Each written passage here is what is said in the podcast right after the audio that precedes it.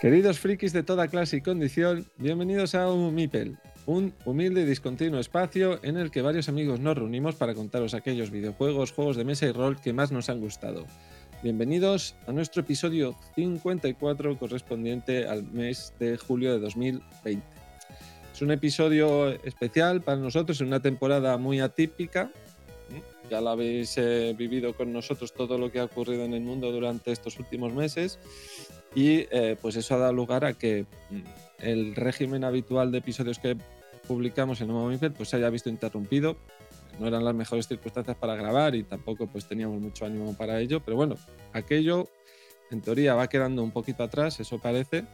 Teníamos ganas de hacer algo, un episodio más para cerrar la temporada con vosotros y bueno, y ya con la temporada 10 ya volver, esperemos todos a la normalidad y no a esta nueva normalidad en la que nos encontramos ahora y eh, volver a hacer una temporada normal eh, otra vez.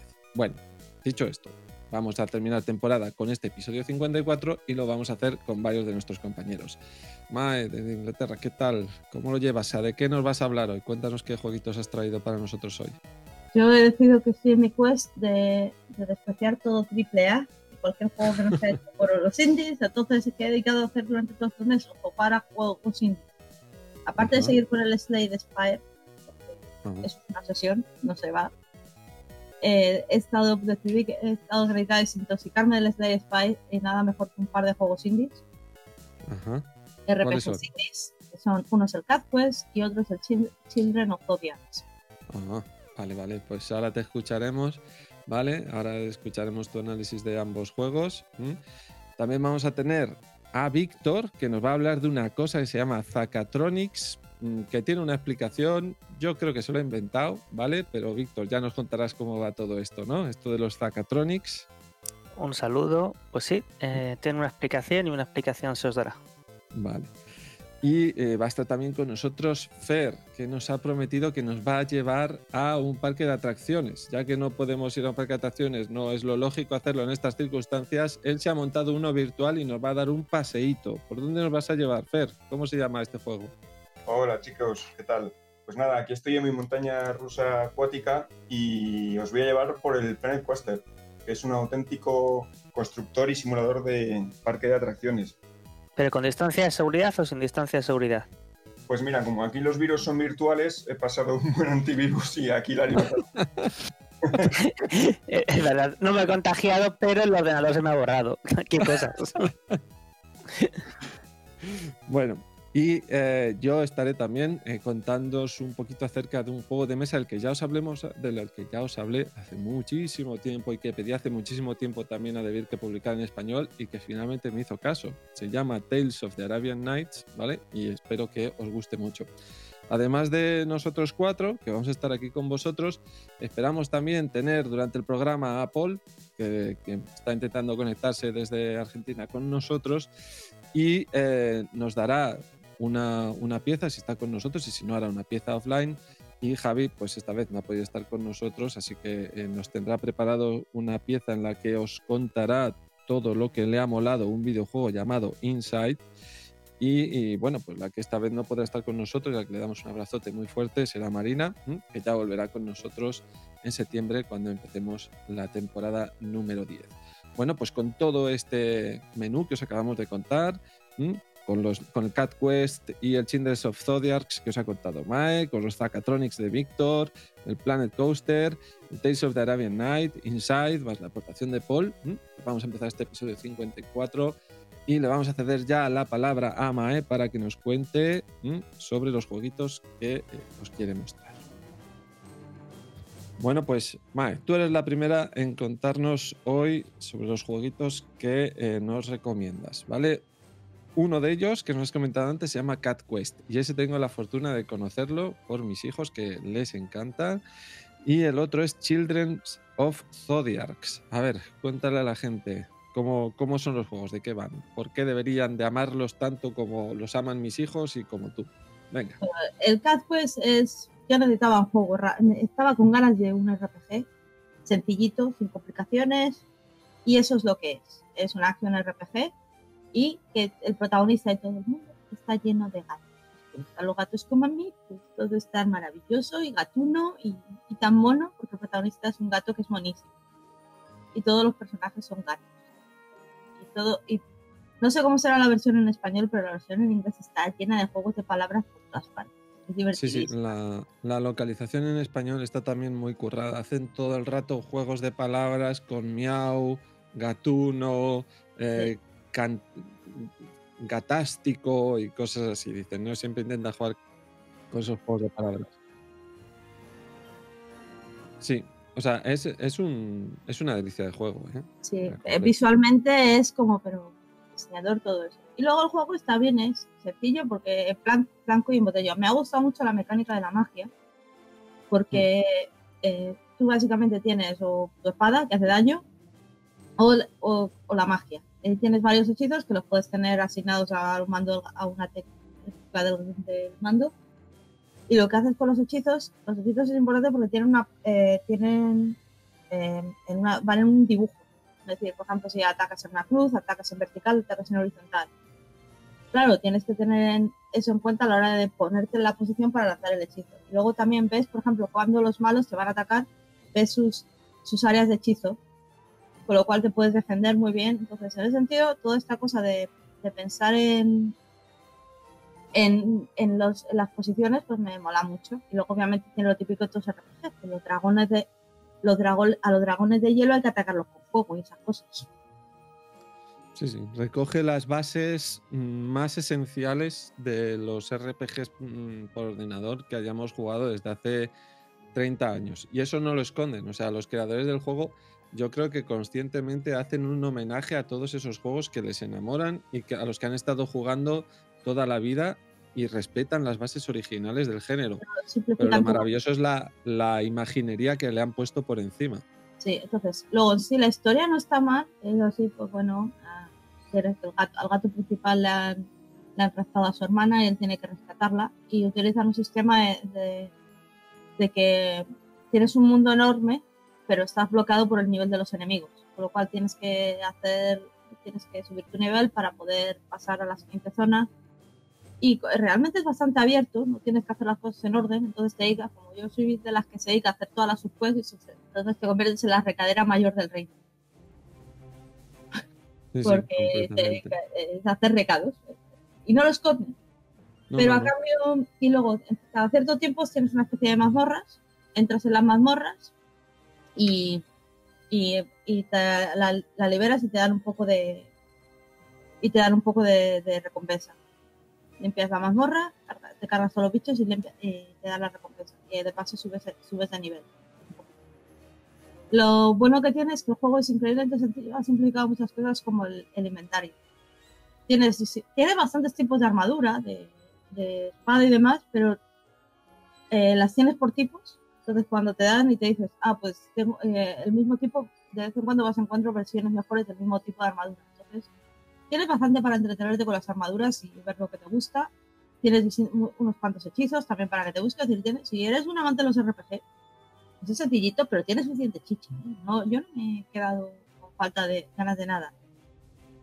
Y luego está lleno de detalles, de infinitos detalles. Los enemigos son deliciosamente bonitos. Las historias y las subquests, hombre, algunas mejores que otras, pero todo está tan lleno de, de, de huevos de Pascua que hay algunas cosas geniales. Es decir, hay un par de islas, un par de nombres y un par de quests que te dices una risa. Mm, Sí. Ahora, la variedad de las quests es básicamente ve un punto en el mapa. Haz algo, sí. ve al siguiente punto en el mapa, haz algo. Y luego, si eso, cárgate unos enemigos. Eso es lo que son las quests. Recadero. Luego está también muy bien cómo van desbloqueando el mapa, porque llega un momento que puedes. eh, te- dan el vuelo. Pero en- en tu- el gato al final acaba pudiendo volar al final de la partida, con lo cual pues, te puedes ir a cualquier punto del mapa rápidamente. Y eso, blanco, sencillo y sencillito, sencillito y te echas unas risas y, y me ha gustado mucho. Y probaremos el Cat Quest 2 en algún momento. Pero vamos. Vamos, el Cat Quest 2 yo te puedo comentar de, de boca de mis hijos, que el 1 y el 2 lo jugaron nada más salir, el Cat Quest 2 es mejor que, que el 1, in- innova poquitas cosas en cuanto al sistema de juego, yo, yo lo he jugado con ellos, pero la posibilidad de jugar a dos jugadores al mismo tiempo, pues por supuesto siempre es un añadido que se agradece y que siempre funciona, y eh, te presentan eh, el otro reino con el que está en lucha Felinia, que es el reino, como han llamado en español, el reino de Cat Quest 1, pues ahora se encuentran los jugadores con que acuden al reino del imperio Lupus, ¿no? Que ahí es donde están los perros. Es verdad que lo mencionan un 2. poco, lo mencionan un poco de pasada en el, en el uno. Mm. Sí, pues en, el- en esa semillita que dejaron en el 1 se convierte en, en un nuevo mapa en el 2, todo un reino entero, que es el Imperio Lupus, en el que pues está eh, en, en inglés, no sé cómo lo llaman, pero aquí lo llaman algo así como eh, la, la, la, uaf, ladrestad o, o ladridoestad, ¿no? O sea, la majestad de los, de los perros, pues eso. Y, y entonces comienzan unas nuevas aventuras que después acaban en un cliffhanger porque eh, al final del Cat Quest 2 ya te avisan de que va a haber un Cat Quest 3. Entonces, eh, bueno, pues va a ser una trilogía en la que eh, van a ir presentando distintos universos, distintos reinos, en los que cada uno de los reinos, por lo que ya se intuye en el 2, que no te voy a contar más por si acaso lo juegas, en el 3 va a haber también un reino nuevo con una raza específica de habitantes eh, que la habitan solo ellos, ¿no? Y, bueno, pues eh, allí donde se quedó el 1, que era con un solo jugador y con un sistema de juego sencillo, llega el 2, lo supera colocando un segundo jugador y mejorando y haciendo un poquito más rápido el sistema de magia. Y se queda un juego tan redondo como el primero o más. Mm, sea, aparte se ve que es un juego que el desa- los desarrolladores de Intel Bros es gente que le tiene mucho amor a los videojuegos, es que se nota. Y está en los millones de detalles. y es que se nota cuando están las cosas estas con amor. Mm.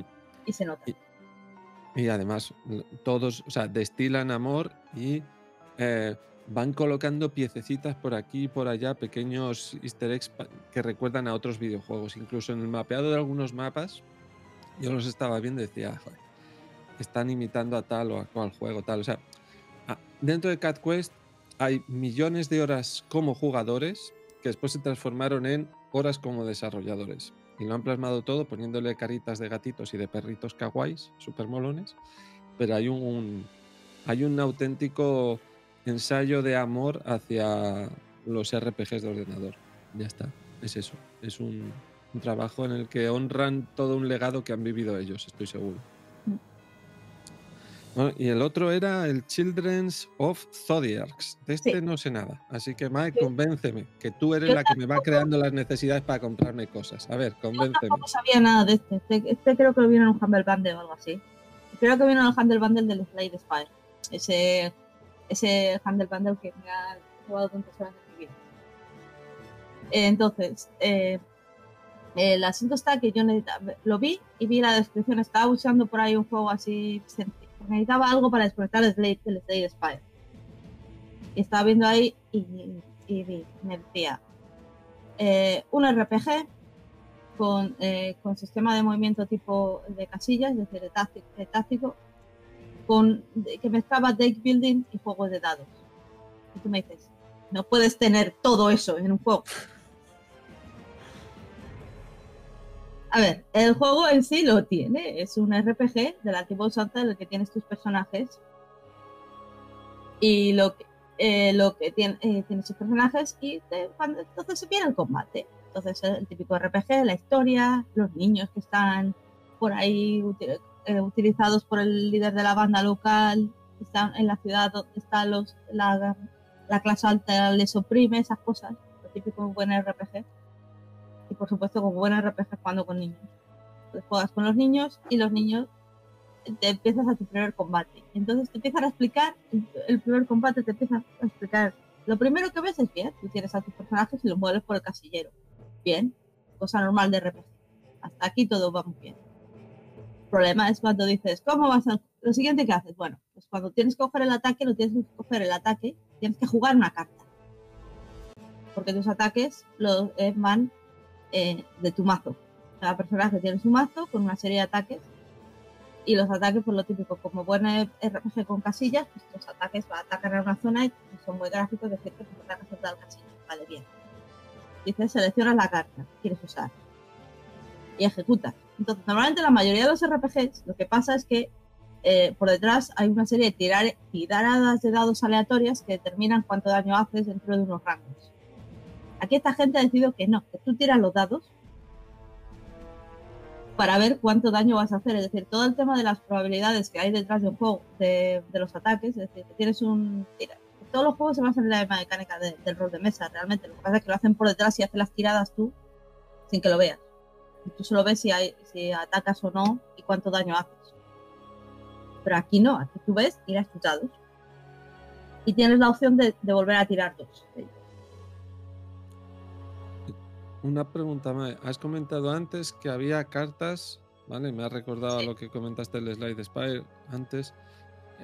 Tú atacas con esas cartas, o sea, cada carta tiene un efecto especial, ¿no? Cada carta es un ataque. De hecho, normalmente tienes varias copias, con lo cual tienes un poco de deck building porque tienes que decir cuántas copias del Ah. ataque. Pues el ataque es el ataque no sé cuánto. Entonces tú dices, Ujú. pues quiero hacer el ataque lanza de fuego.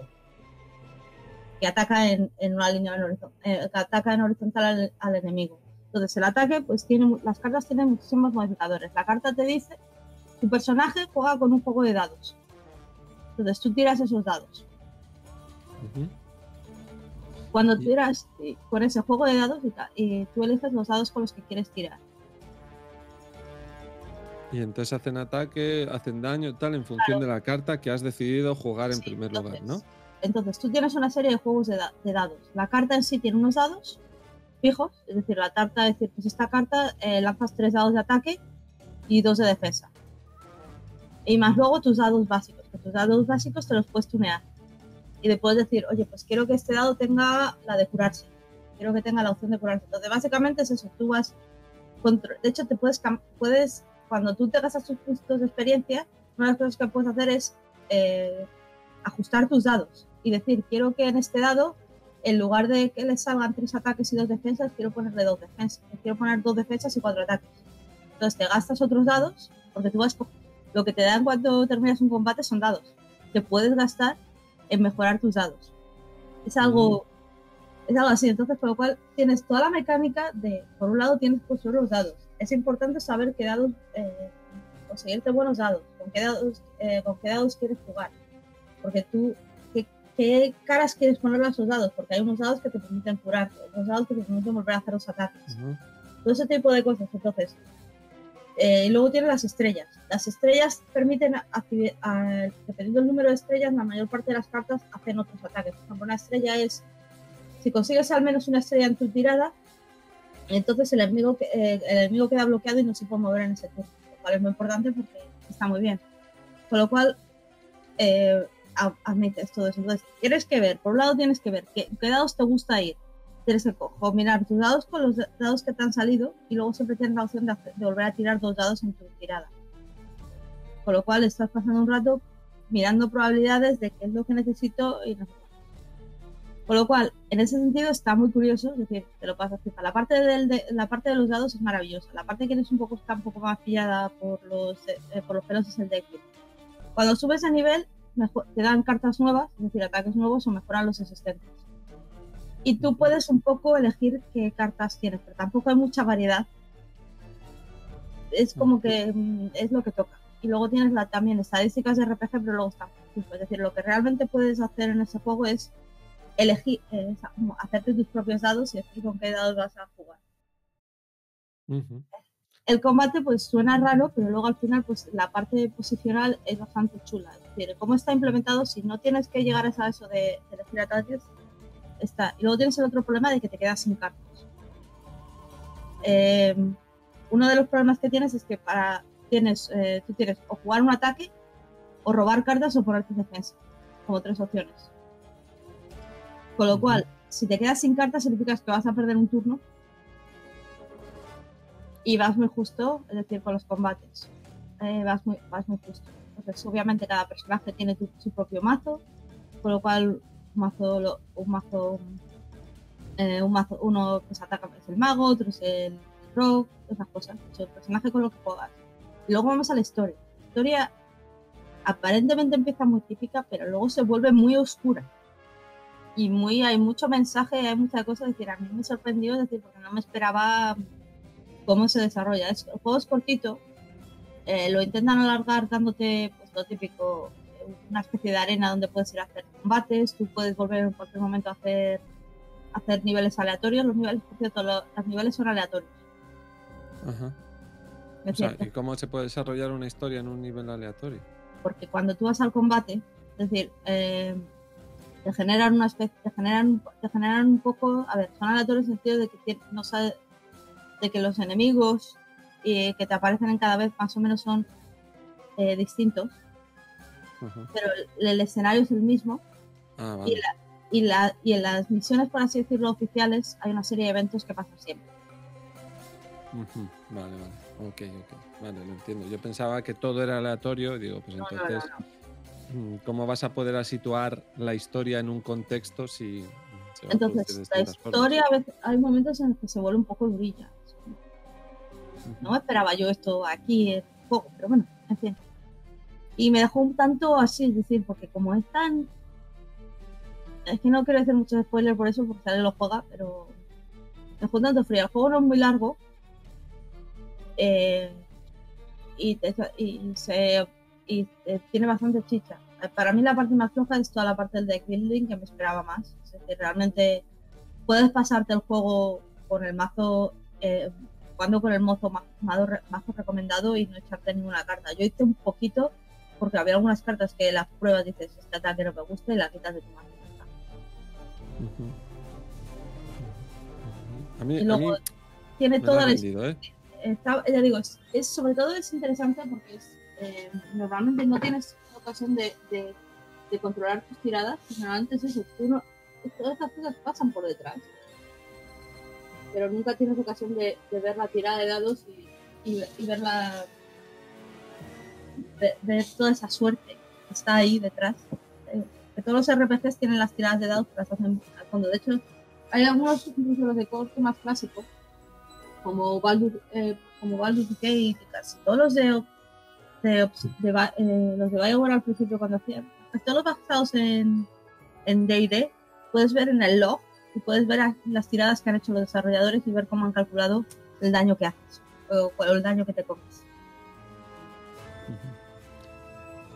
oye, a, a mí este me ha ocurrido lo que me ocurre siempre contigo, que me los vendes, ¿eh? O sea, yo un juego con una buena historia, con profundidad, que sea cortito y que sea un RPG táctico, pues lo tiene, tiene todos los checks para que ahora vaya a buscarlo a, la Nintendo Shop, porque he visto que esto ha salido en PS4, Switch y Xbox One y PC, así que el único lugar donde creo que lo puedo jugar es en Switch, así que creo que creo que ya lo pondré en la lista para seguir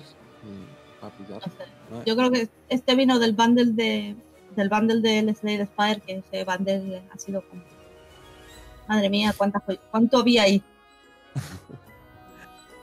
Bueno, pues Mae ya os ha contado sobre dos, eh, sobre dos juegos RPGs, uno de sus géneros favoritos, y, y después de tanto hablar de tantos espazos y tal, estamos cansaditos. Ahora llega el momento de que Fer nos lleves a divertirnos un ratito a tu parque de atracciones que has construido en Planet Coaster, un videojuego de los creadores del em, Elite Dangerous. eh, Beat Elite Beat Dangerous of Fire. Ese videojuego que tanto te gusta, que ya hemos hablado en otras ocasiones, y que eh, te permite construir y moverte dentro de un eh, parque de atracciones, ¿vale? Un género que ya comenzó con el theme park hace un millón de años, pero que me parece que ha cambiado muchísimo desde entonces, ¿no? Pues sí, nosotros hace muchos años conocimos el theme park, era un pequeño simulador tipo SimCity, pero bueno, con un juego de construcción y en el que tú te podías ir construyendo y gestionando tu propio parque de atracciones. Entonces, bueno, de, de aquella época a mí me quedó un, un sabor muy, muy dulce muy agradable de, de- de ese juego, ¿no? Pero bueno, por circunstancias no, nunca pude dedicarle más de unos pocos días, ¿no? Porque luego además yo tenía una copia un poquito así regulera que no que tenía problemas y no acababa de funcionar bien. Pero bueno, en fin, Del theme park, del theme park tengo que decir que se acuerda hasta mi padre de la Ah. música porque eh, era ligeramente repetitiva y, y ya hubo un momento que dijo, mira, eh, ap- apaga eso, ponlo en silencio, pues ya no puedo más. Y, a, y hasta a día de hoy se acuerda de la música. Y de su hijo jugando. La música Sí, no sí. suena, es que el hijo no juega. Sí, sí. Bueno, pues pasó el tiempo y efectivamente salieron nuevas versiones del juego y tal. Y, hace poco yo tenía, pues me surgió la morriña con tantas horas disponibles para poder, pues eso, jugar ordenador y hacer cosas en casa. Eh, y me salió un poco la morriña y dije, oye, voy a buscar eh, aquel juego, el ThinkPad. Y no lo encontré, no lo encontré, pero tampoco busqué demasiado. Pero sí vi que se habían hecho muchas nuevas versiones mucho más potentes de ese juego. Entonces encontré, en, el, el, el, el Panel Coaster, que es un constructor de parques temáticos, parques de atracciones, pero muchísimo más moderno. Así que bueno, en un momento que pude aprovechar una ofertilla, oye, pues lo compré tal, lo instalé en mi máquina y empecé a jugar. Y mm, bueno, lo, primero, la primera sorpresa que me llevé fue que me quedé completamente abrumado de la cantidad de posibilidades que tenía y de opciones que tenía, ¿no? Entonces, bueno, eh, inicialmente empecé jugando, pues mm, cogiendo, mm, pues eso, eh, pequeños tutoriales en los que te dice, pues ahora tienes que construir una, una pequeña atracción y poner un parque, una tienda de palomitas. Vas por tu menú y pones tu, tu pequeña atracción y tu tienda de palomitas dentro de un parque preconstruido, ¿no? Pero bueno, rápidamente me aburrí y dije, nada, quiero construir yo mi, mi historia, mi, mi, Disneylandia particular, a mi manera y a gran escala, ¿no? Total, que empecé con un, con un, con un terreno completamente vacío, de un terreno aproximado de, un kilómetro por un kilómetro más o menos, pero luego estuve consultando en realidad las escalas de los parques de atracciones del mundo real para compararlas a los parques de atracciones que puedes crear aquí en Planet Coaster. Y, y, las escalas son muy parecidas, ¿vale? Entonces, bueno, eh, pues con un, empecé construyendo un, un parque de atracciones en blanco y, y poquito a poco fui construyendo el, el, parque de atracciones. Esto es un juego de construcción completo, que puedes elegir muchas opciones de personalización. puedes elegir muchas opciones de personalización ¿vale? Y puedes empezar desde algo muy pequeñito hasta algo muy grande y luego puedes elegir si quieres, por ejemplo, gestionar absolutamente todo, como las contrataciones de personal, los precios de las comidas o de las bebidas en los puestos, en las tiendas, eh, la atención a tus trabajadores, eh, pues un montón de cosas, ¿no? Eh, yo, por supuesto, a la hora de jugar elegí mm, gestionar absolutamente todo, lo cual luego igual no fue tan buena idea, pero oye, es, es divertido. Y entonces, em, eh, pues claro, tú inicialmente pues haces tu trazado de caminos porque tienes básicamente un cacho de campo completamente vacío, con una entrada en la que llega gente. Entonces empiezas a hacer tu trazado, ¿vale? De carreteras para que la gente, pues oye, pueda ir, eh, para que la gente pueda ir eh, moviéndose por el parque de atracciones y vas colocando tus, tus atracciones, ¿vale? Inicialmente empiezas con unas poquitas atracciones pequeñas, ¿vale? Muy sencillitas, como puede ser una pequeña noria, o una pequeña atracción de globos voladores o una montaña rusa pequeñita, ¿vale? Que tú eh, coges, buscas una localización buena en tu terreno, que por cierto el terreno no es regular, aunque tú puedes allanarlo, pero es irregular, puede haber montañas, puede haber rocas, puede haber árboles, puede ser bosque, ¿vale? Entonces, bueno, tú preparas un poquito el terreno, eh, pues sí, imaginaros, los que conocéis juegos de construcción tipo SimCity, etcétera, sabéis que hay eh, variaciones de excavadoras, aplanadoras, tuneladoras para preparar el terreno, ¿no? Entonces, eh, además de ir construyendo tu trazado de carreteras, pues ya vas colocando en el lugar que te parece adecuado eh, tu atracción. Por ejemplo, una atracción de caballito, un carrusel.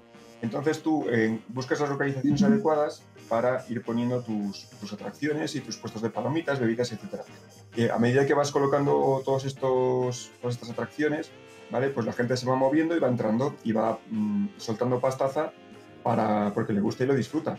¿vale? Entonces, esa pastaza tú la vas juntando, la vas reuniendo y con eso vas pues, construyendo más cosas, elaborando más carreteras, poniendo más adornos, eh, eh, etc. ¿Qué ocurre? Que poquito a poquito el parque de atracciones va ganando en escala. Además, a medida que va ganando en escala, claro, vas ampliando los caminos, vas poniendo más atracciones, luego vas llevando a cabo investigaciones que te permiten desarrollar eh, nuevas atracciones, ¿vale? Y a su vez irlas poniendo. Claro, la gente, pues oye, se sorprende ¿no? de las nuevas atracciones que hay, son novedad, va más gente, suelta más pasta. Claro, tú también gestionas la cantidad de lo que cobras en cada una de las atracciones. ¿vale? Con lo cual puedes hacer que una atracción a la que va muchísima gente sea muy cara, con lo cual te inflas los bolsillos, puedes hacer que atracciones a las que no va nadie porque ya no están de moda o lo que sea, eh, sean más baratas porque así la gente oye, sigue yendo y sigue soltando pasta. Claro, hablando de pasta, pues os podéis imaginar que aquí el nivel de gestión puede ser de nivel extremo, que es el que uso yo. Dios mío, no sé por qué hago esto, me pegaría un tiro a veces, pero bueno. a nivel mínimo. Es decir, no quiero saber nada, yo solo quiero poner atracciones que molen mucho y que la gente vaya. Eso quería preguntarte yo, ¿hasta dónde llegaba el nivel de Excel?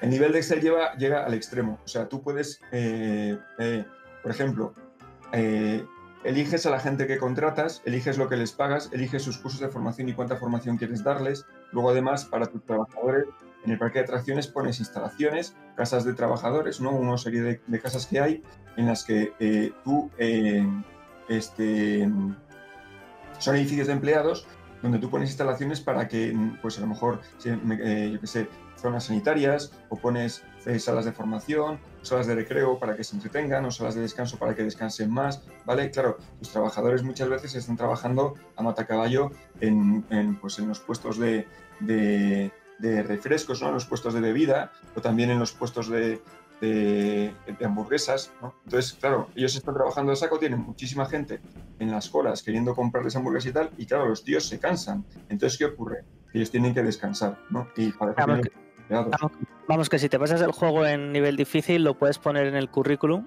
Sí. En plan de, como dirección de empresas, ¿no? Claro, hay veces que deseas no gestionar a la gente, pero en el fondo mola, porque dices, cuando funciona, sabes que lo estás haciendo bien, que estás gestionando bien esto. Pero claro, luego, en función de si lo haces mejor o peor, te inflas más de pasta o ganas menos dinero. ¿Vale? Pues, Entonces, claro, cuando pues, quieres pasta. Pues mira, mira, fíjate, yo pensé que Rafa se iba a cortar las venas con mi juego, pero no, eh, al final no, no. no, Sí, le da tiempo ya. Claro, exacto, exacto. no llego. Al tuyo no llego. Yo ya, Ya me las- está, estoy ya. afilando ya, estoy afilando el Sí, boli sí. para cortármelas. O sea, pero mucho. Yo no llego al tuyo. Claro, claro, por eso digo que me, me siento, me siento bien ya. Mira, Fer, con lo, o sea, los, los oyentes no lo saben, pero Fer nos está mostrando a través del Discord cómo es su increíble parque temático que es alucinante, gigante. Tiene todo lo que os podéis llegar a imaginar, desde, desde una 10.000 montañas rusas a mm, bajadas en agua, bueno, de todo. Sí, bueno, eso te iba a decir. Básicamente son 18 montañas rusas entrelazadas unas con otras.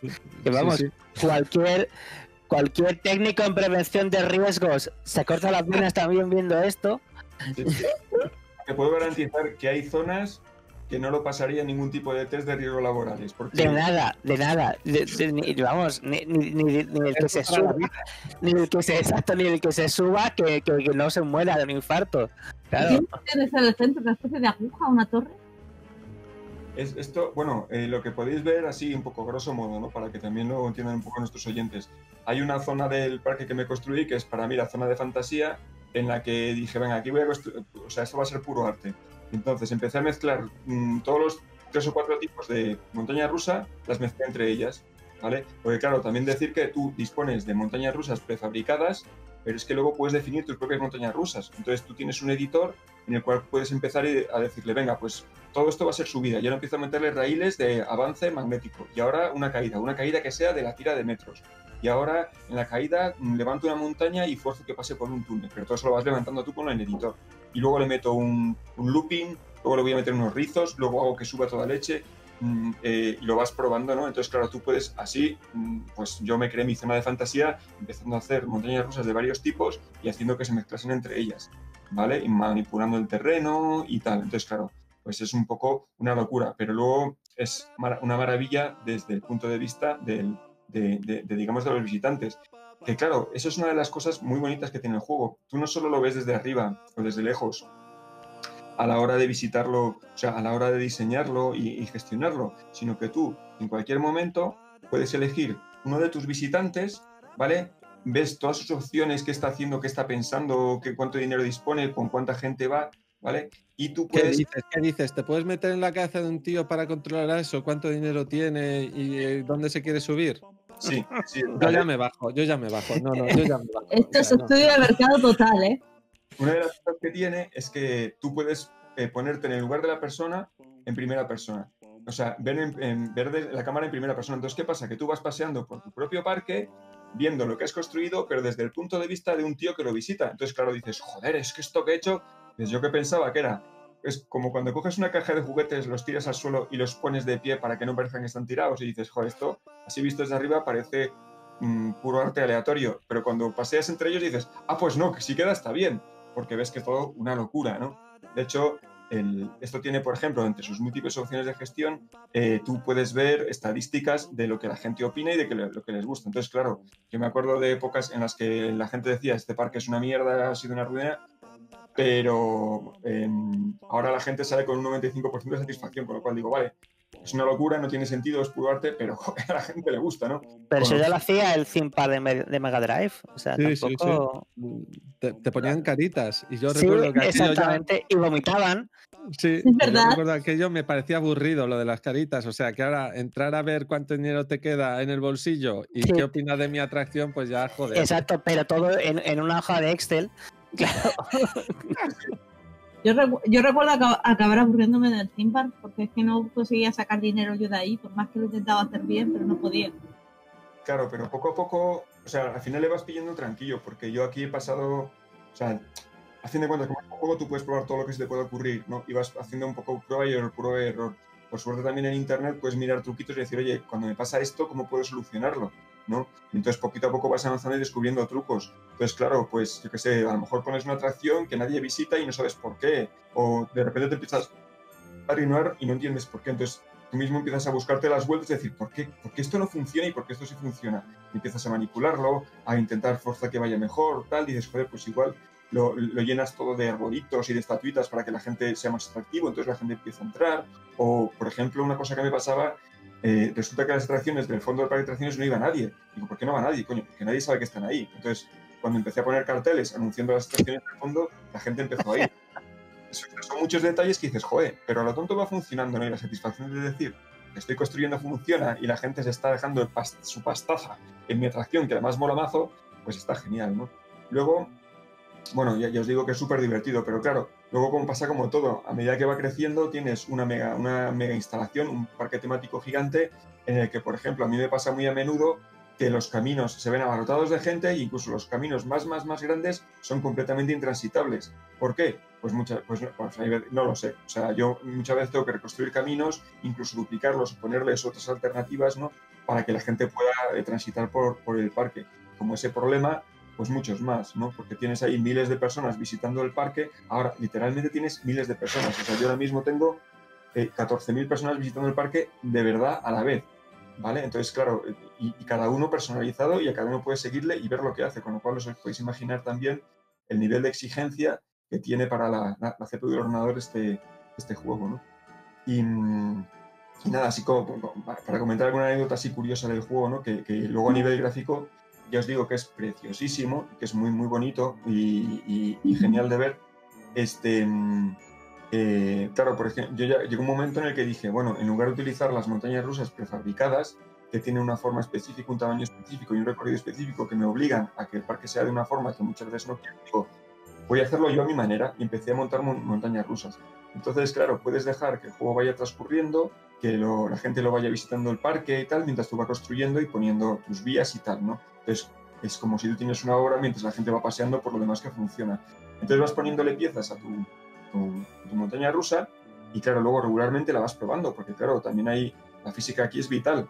Entonces, claro, tú puedes construir una montaña rusa en la que ganas altura suficiente con motores mecánicos para que luego lance el tren en caída libre y ahí coge velocidad, y coge impulso y te permite luego, ese impulso te permite hacer loopings completos y hacer rizos y hacer grandes subidas y tal. Pero tienes que irlo probando porque a veces te quedas sin, sin, sin, sin energía potencial y de repente en la montaña rusa mm, se cuelga, o sea, se cuelga. El tren no es capaz de, de- de hacer remontadas, entonces tienes que cambiar un poquito el circuito, bajarlo un poco más o subir un poco las, las, las, las bajadas, ¿no? Para que coja más velocidad. Pero voy a hacer, en esto que nos estás enseñando ahora, eh, hay una aglomeración, así que diseñar el parque mal, ¿eh? Hay que tirarlo todo. Sí, es lo que os digo. O sea, estoy, no sé qué hacer, no sé qué voy a hacer aquí, pero tengo que cambiarlo. Pues con una cosa que me pasó que me, me hizo mucha gracia, de este- claro, estas son las cosas que os pasan, ¿no? que os pasan a todos de vez en cuando, que es una, una grata sorpresa, ¿no? Estaba construyendo yo mi montaña rusa y, de repente no funcionaba bien y estaba todo funcionando. O sea, estaba el juego no estaba en pausa, sino que estaba la gente visitando el parque y tal. Entonces yo mi montaña rusa la estaba probando y no funcionaba bien. Había un- un- una subida que no alcanzaba. Y entonces cogí, corté la vía para cambiar de sentido, ¿vale? Y, y seguir modelándola. Pero eso sin parar ni el juego, o sea, sin ponerlo en pausa y sin parar la prueba de la montaña rusa. ¿Qué ocurre? Que cuando estaba eh, transformando el, recorrido de las vías, de repente vi un tren que se había lanzado en modo pruebas eh, porque no lo había parado, que venía a toda velocidad hacia la vía que no estaba terminada y según lo vi dije, no puede ser, se va a estropear, se va a saltar y se va a lanzar contra cualquier parte. Y efectivamente, el tren llegó al final de la vía, salió despedido, eh, mm, o sea, mm, con toda la velocidad que llevaba, aquello fue una locura, salió despedido contra los espectadores que iban pasando por uno de los caminos y según lo vi empecé a gritar como loco, ¡No, Dios mío, que se va a cargar a la gente! ¿Qué he hecho? Y el tren eh, arrolló el camino, atropelló a todos los visitantes que estaban en ese momento en ese camino, que saltaron a los lados. Por supuesto, es un juego ¿Cuánto, cuánto dinero te costó de, de indemnizaciones? Eh, bueno, no tengo ni idea, pero teníais que ver a todos los muñequitos Todos con, con caritas tristes. se saltaron por todas partes como locos, porque claro, eh, o sea, fue un atropello en toda la regla increíble. Y yo gritando, que justo en ese Bueno, momento fue Un atropello, un asesinato, básicamente. Bueno, que, me corrija, que me corrija eh, eh, Rafa, pero creo que No, el no. término técnico es eh, negligencia Sí, con, sí, con resultado de muerte. con resultado de muerte. Bueno, con resultado de muerte no, con resultado de genocidio, porque te has cargado a 500, vamos. Sí, no, pues absolutamente, o sea, la sensación en ese momento fue la que acabo de liar, qué maldita locura. en fin, por suerte pude seguir adelante, no ocurrió nada, los muñequitos se levantaron como si viniese pas- sacudiéndose el polvo, literalmente, o sea, esto lo ves, como se levantan en plan de, joder, tío, me has molestado, me has tirado un tren encima". y, ya la cosa eh, pudo, pudo seguir adelante, ¿vale? De hecho, mira, lo- os lo voy a, ya que estamos aquí, ah, no, no os lo puedo demostrar, ¿vale? Porque déjalo, déjalo. No... pero bueno, en fin, anécdotas que pasan. Y, bueno, y ahí transcurre mi día a día en mi maravilloso parque de atracciones. Vale. Vale, y así, Fer, en, en números redondos, ¿cuántas miles de horas has dedicado a esto? Pues en mi pequeño, os, os lo digo, eh, Tienes un Excel para que te diga cuánta vida has perdido aquí. Steam te lo dice. No sé, Ah, eh, es verdad. 93 Sí, horas. sí. 93, ¿Cuánto? 93. Pues está muy bien optimizado. Eh, Eso, eso, eso te iba a decir, o sea, 93 horas, vamos, yo lo hago, yo- no, no sé cuánta gente saldrá en órbita en el Kerbal en 93 horas, vamos. Pues no sé, yo. O sea, vamos. O sea, no te digo cuántas tengo yo en el Kerbal porque aparte están hinchadas de que lo dejo cuando me voy a trabajar, pero eh, pero vamos, o sea, eh, vamos con 93 no, no puntúa. Bueno, A ver, en mi pequeño mundo, 93 horas es una salvajada. ¿Vale? Eh, claro, yo, yo qué sé, chicos, el Fallout del que tanto he hablado son 150. Pero claro, hostia. Yo ya sabéis cómo me gusta jugar a esto, ¿no? Le he hecho un poco un ratito hoy, otro ratito mañana, de repente un día he hecho tres horas y tal, ¿no? Pero claro, ya cada uno aquí tiene una percepción subjetiva, ¿no? Que es lo que importa y tal. Yo, para mí 93 horas es una burrada. Yo- aquí, macho, y lo he disfrutado que no os podéis tomar. Bueno, pues oye, a- si bien. ya teníamos antes un Elite Beat Saber Agent of Fire, yo creo que a este, después de la anécdota, le vamos a llamar el Grand Theft Planet Coaster. Y- contra la gente que, que intentas asesinar con tus lanzamientos de trenes de montañas rusas. Eh, y bueno, y ahora, a ver, Víctor, cuéntanos y convénceme de que esta cosa de Zacatronics no es una cosa que te has inventado tú. A ver, ¿de qué va esto? Cuéntanos. Bueno, pues a ver, Zagatronic es varias cosas. Para empezar, es el nombre de, de una compañía de videojuegos que está fundada eh, pues por un tipo que se llama Zack Barth, que como se llamaba Zack, pues dijo pues Zagatronics. Ya está.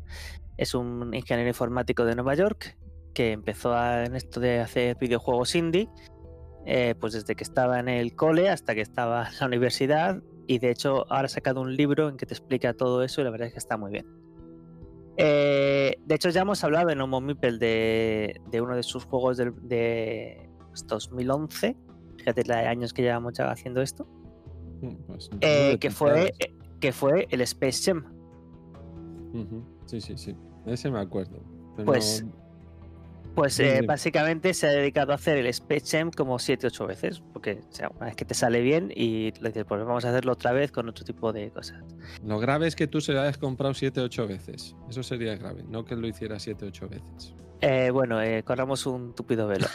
Eh, la, la gracia de por qué son Zaketronics es que ha conseguido, aparte de hacer juegos muy chulos, aparte de haber fundado una compañía que luego eh, la vendió y tal, haber, aparte de haber trabajado en Valve, pues no, no ha conseguido vender por 2 billones como, como Nos, y tiene enganchado a la mitad del planeta como, yo qué sé, los, los LOL o los eh, Fortnite y tal, pero ha conseguido una cosa que me parece eh, que es de lo más grande que puedes conseguir en cualquier género, o sea, como cualquier género de, de ocio y demás, que es eh, que tu nombre defina el género que has creado tú, o que has creado tú o que has popularizado tú.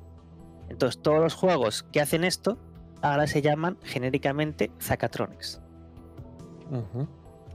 ¿Y qué tipo de género es? Pues eh, son, digamos, es una especie de simulador de fábrica en la que tú tienes eh, que construir, pues, por ejemplo, en Space Jam o en otros, una molécula. Y, y eh, por ejemplo, una molécula de agua que tiene pues, un átomo de, de oxígeno y dos de hidrógeno. Entonces, ¿qué haces? Pues coges un átomo de, de, oxígeno, le pegas uno de hidrógeno por un lado, luego lo rotas, le pegas otro de hidrógeno por otro y luego ya lo pones en la caja de, de cosas terminadas.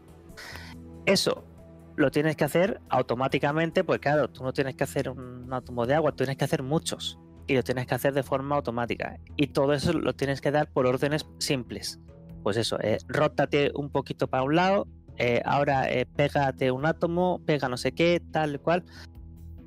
Pues esto, eh, eso es el género. Y sobre todo de optimizarlo, de hacerlo pues en el, me- el menor número de, de pasos posibles, usando el menor número de piezas posibles, usando todo lo menor posible y cuando tú lo terminas te muestra, gracias a la magia de Steam y demás, te muestra cómo lo has hecho con respecto al mundo y cómo lo has hecho con respecto a tus amigos de Steam. Es decir, si tú eres amigo de, de yo que sé, de Mae, que no lo ha jugado pero que lo quiere jugar también, eh, te dirías, ah, pues eh, Mae lo hizo más lento que tú, pero eh, gastó menos dinero. Y dices, me cago en todo. ¿Qué narices hizo Mae para, eh, o sea, qué piezas no usó de las que yo estoy usando? Eh, porque no, no, da para más. Y al último que, al último videojuego que yo he jugado de, él se llama Opus Magnum, que es, es básicamente pues lo que es un juego basado en, digamos, alquimia, porque cuando, cuando hablamos de- del Space Jam, que es de química pura y dura, una de una entrevista que leí de él dice que mucha gente no jugaba al Space Jam porque le parecía un juego eh, em, de, digamos, de divulgación de ciencia, un juego educativo. Y, la gente no quería jugar a juegos que parecieran educativos. Así tal cual. Entonces, pues en el Opus Magnum eh, tiene una historia de así como victoriana, rara, y, y es de alquimia, no es de química. Tú tienes que hacer básicamente lo mismo, ¿eh? No, no vamos a decir tonterías. Pero eh, tienes que hacer mercurio y, y sales y cosas, pero al fin y al cabo, pues es lo mismo. Pero claro, como ya no parece que es educativo, pues la gente le gustó más. Bien. Sí. Eh, yo decía que, que esto se, a Rafa le, iba, le iba a parecer tal porque básicamente ¿qué es? Esto es eh, ser programador. O sea, estos juegos eh, en general son en general son de hacer ingeniería, porque es lo, de lo que va la, las ingenierías, de que, solucionar problemas y de crear cosas y de crear toda la cadena de hacer cosas. Y, y en concreto, pues estos son se, se basan en, en un método que se parece mucho al ya que estamos en un podcast de juegos de mesa a- al Robo Rally y todos estos juegos que son de, de que o, a- o al Space Alert este que te gusta mucho, Rafa. También. Estás, estás claro. dando en el clavo desde que ¿Ves? empezaste. con Sa- lo sabía, es que lo sabía. Eh, pues eso, tú pones qué acciones tienes que hacer y, y luego el juego las ejecuta y ya está. Y el, ejecuto, el, juego no sabe, es, muy tonto, solo hace lo que tú le has dicho. Entonces al final el tonto eres tú porque no lo has hecho bien. y, y cuando llevas, eh, pues eso, tres horas haciendo tu máquina perfecta de hacer algo y de repente te das cuenta que algo ha fallado, pues, pues dices que ha fallado. Pues ha fallado que son las 3 de la mañana y que mañana tienes que madrugar. Porque de hecho es, esa es otra cosa que digo, pues esto como diseñador a mí me gustaría recibir esta- este tipo de críticas. Eh, si lees las críticas de cualquiera de estos juegos, eh, las, las críticas son en plan de eh, me, o sea, me he dado cuenta que eran las 5 de la mañana y que llevaba 8 horas jugando y que tenía ligeramente sueño y no sabía por qué. Y como sorpresa. Sí, Mi es un, terminado por tu culpa. sí, es un efecto secundario de estos juegos. Y una Y- pregunta, el, el Opus Magnum, o sea, de este estilo Zecatronics, ¿tú cuál recomendarías eh, así más? Porque estoy echando un vistazo al Opus Magnum y tiene... Cuidado, Fer, que te envicias. Cuidado, Fer, que te envicias. Como no puedo construir, ¿sabes? Acabo de quedarme un poco flipado, entonces por eso... Pues a ver, eh, claro, exacto, exacto. Yo digo que esto, cuidado porque eh, vicia. Y el, y el Opus Magnum vicia mucho. Yo me, además, dije, esto me lo tengo que pasar. Y me lo pasé y me siento súper orgulloso de mí mismo y todo lo que sea. Pero luego te empiezan a poner eh, los challenges, los desafíos. Y, y dices, bueno, pues a ver, el desafío este, bueno, mira, bueno, esto está, está jodido, solo me he tirado hasta las 6 de la mañana haciéndolo, pero pues, bueno, vale, sí lo he conseguido. Y, y de repente le, le das a, a esto y ves que eres el mm, 96.000 del mundo, porque pues, eres una patata. Y dices, ¿pero qué es esto? Y encima lo ves con tus amigos y ves que todos tus amigos lo han hecho mejor. Y dices, pues ¿a qué horas han, a qué horas han ido a dormir estos? ¿Recomiendas sobre todo este, este, este, este juego de este, de este estilo Zecatronics o hay alguno, algún otro así interesante que... A ver, eh, vamos a hablar. El, el Space Jam está muy bien, pero claro, ya tiene sus años. Yo creo ¿Cuál? que el Space Jam está muy bien, pero tiene sus años. Si quieres usar uno que está más actualizado y pues, más, mejor pensado, la verdad, es este Opus Magnum. Lo que pasa es que eso, que, que, eh, eh, un aviso a todos los navegantes, estos son juegos de pensar, de pensar mucho.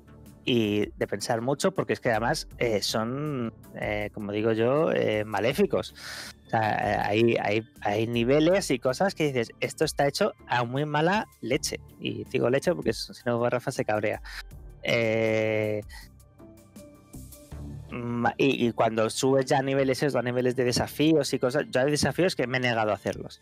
Porque, porque no. Hay, hay una cosa que, hay un tipo de desafío que es que mm, no te dejan espacio. Tienes que hacer todo en mm, cuatro mm, casillas. Y claro, pues tienes que reusar todo y tal. Y digo, no, mira, o sea, yo para vivir así en la pobreza, no. O sea, yo necesito 18 máquinas y tal, y lo puedo optimizar para la velocidad, lo puedo optimizar para precio, pero en espacio no. O sea, ya trabajar así en tan pequeñito no, no me va. Pero bueno, eh, si te gusta este tipo de cosas, está muy, muy bien. Muy bien. Y, y luego se ha creado pues una, eh, una comunidad porque tiene un editor de niveles. Y claro, ahí ya, pues ahí sí que te puedes perder, porque claro, eh, el juego de por sí ya tiene cosas muy chungas, pero la gente luego se ha creado una comunidad pues de gente muy enferma que, que hace cosas muy hardcore. O sea, pero tan enfermas como la comunidad del Kerbal ¿m? a la que tú perteneces o más. Pues, pues a ver, eh, es, que- es que es solapamiento. o sea, quiero decir, claro, o sea, eh, para enfermo, pues, pues lo el mismo enfermo, porque somos los mismos, claro. O sea, que, hombre, eh, sí, o sea, este, este juego al fin y al cabo es más abstracto en sentido. Y, y si quieres, te- pues tiene menos de. Hay mucha gente que le gusta el Kerbal por hacer eh, modelos y cosas así.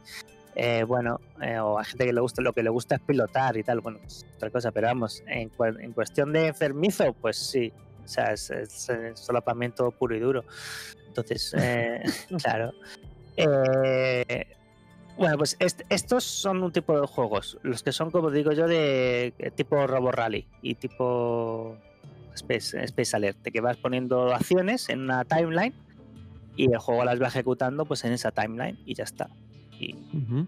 y si las has hecho bien, bien, y si no, pues, pues cosas, pasan cosas. Eh, colisionan átomos donde no tienen que colisionar, te has olvidado de quitar uno, te has olvidado... Sobre todo suelen ser cosas de te has olvidado de... La, la mayoría de las cosas suelen ser fáciles, pero como somos uh, humanitos lentos, pues, pues hay cosas que se nos olvidan. Y, y el juego no se les olvida, el juego es bastante... tiene, tienes toda la memoria. Pero luego tiene otros Takatronics eh, que ya sí que son, eh, mm, para mí, eh, yo, a los que yo me he negado a jugar, por cosas que Rafa entenderá, que por ejemplo son el eh, TIS-100 y el Sensen IO. Tienen Estos- de juego estos-. ¿No? No, estos son de, tú lo que tienes que hacer es programar un procesador tal cual. Joder, tío, lo estoy viendo y estoy flipando. Sí. Y entonces, pero un procesador del siglo pasado, literalmente, y, eh, y tal cual. Y ala, a correr. El, el TIS-100, que fue el primero, era simplemente eso.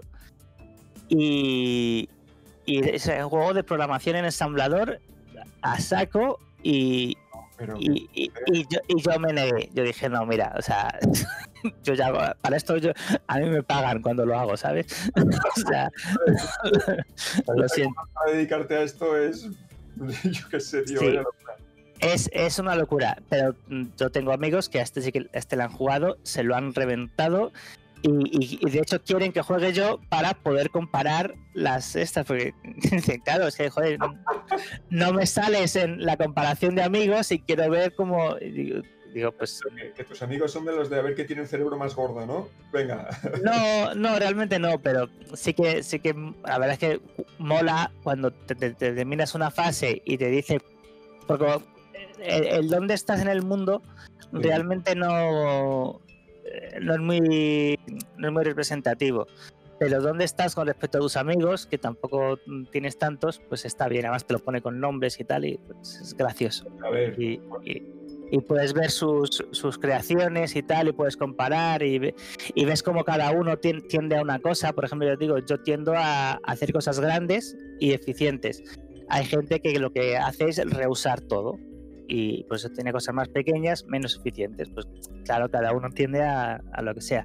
Y el, y el otro que os digo, el, em, el Sensen IO, es más bonito, pero es igual, es de programar en ensamblador eh, piezas de una fábrica. Qué, qué Eh, bonito todo, Víctor. Os, meten, os sí. las meten dobladas, de y verdad. el, y el Sensen Neo viene a- venía en la edición de. ve- venía tal cual con unos PDF de. de digamos, la carpetilla que te daban en el- la típica carpeta esta de anillas. Sí, sí, sí, con las instrucciones, ¿no? con las instrucciones y las especificaciones técnicas, porque era que tú entrabas a trabajar en la empresa esa, te daban hasta una tarjeta. Eh, claro, esto estoy hablando de la edición de coleccionista, evidentemente la edición digital no venía esto, pero la edición de coleccionista te venía con eso, con, con tu eh, carpeta de anillas y, y- y tu tarjeta de la oficina para que te la pusieras. Mira, soy fulanito. Y, y poco a poco ibas leyéndote las especificaciones técnicas de los chips. Y eso, eso era lo que tenías. Y eh, ese es otro que yo me he negado también a jugar porque digo, o sea, Oye, Víctor, yo, eh, escuchando un poco lo que me comentas, el tipo de juego que es y tal, mm, yo, macho, tú serías para mí un objetivo perfecto para hacer un juego de Ender. O claro, este tío le monto un curro que es chunguísimo y piensa que está jugando y es que me sube. Eh, Sí. eh, Bueno, Víctor, o sea, pues- ma- ¿esto qué diferencia hay entre esto y ponerse en una garita, en una frontera, a mirar papeles? A ver, es Hombre, volvemos siempre a la misma mierda. Es Bueno. que las meten dobladas, coño. Rafa, ese lenguaje. Perdón. Eh, o sea, yo no puedo, yo no puedo decir, y claro, tú, Claro, ya es que soy el productor. eh, claro, sí, sí, claro. Darle a Rafa un gatito y espadas y ya ves. Eh, Exacto, joder, ¿qué, qué problema tienes, Víctor, con salvar el mundo con tu personaje con forma de gatito? ¿Qué problema tienes? Claro, bueno, pues eh, entre todos estos juegos que he dicho que son los juegos de la compañía Zacatronics, pues tienen todos el mismo patrón, que son, pues eso, eh, juegos de puzzles, juegos de, sobre todo de, de construir cosas. Y ya te digo, eh, en el mundillo ya se habla de un Zacatronics, ¿vale? Bien. Y entonces un día yo recibí pues, un anuncio de, oh, hemos sacado un juego nuevo. Bien, pues nada, vamos a perder, a ver cuántas horas, cuántos puntos de cordura perdemos esta vez, cuántas horas de sueño, sí, tal. Y, el juego se llama Eliza y, y lo leo y, y es una eh, aventura eh, conversacional eh, de ciencia ficción, digamos, de la dura. Y dije, perdón, Sí, entonces, se, se han equivocado. O sea, yo eh, estoy diciendo eso ahora mismo. no, no, o sea, ¿qué hace este hombre? No le vale con trabajar en Valve, de- llevar una compañía, diseñar juegos de este tipo de fermizo, sino que también se ha puesto a escribir, eh, pues, ciencia ficción de la dura. Eh, pues, pues sí. Y, y el, y el ESA es un juego que va de eh, un futuro, futuro, en el que eh, una empresa diseña una inteligencia artificial que eh, es, que es una especie de psicólogo. ¿Vale? No, es un psicólogo con, con pues eso, con, con inteligencia artificial. Pero claro, te dicen, claro, es que si tú esto te lo dice una máquina así tal cual, no es efectivo.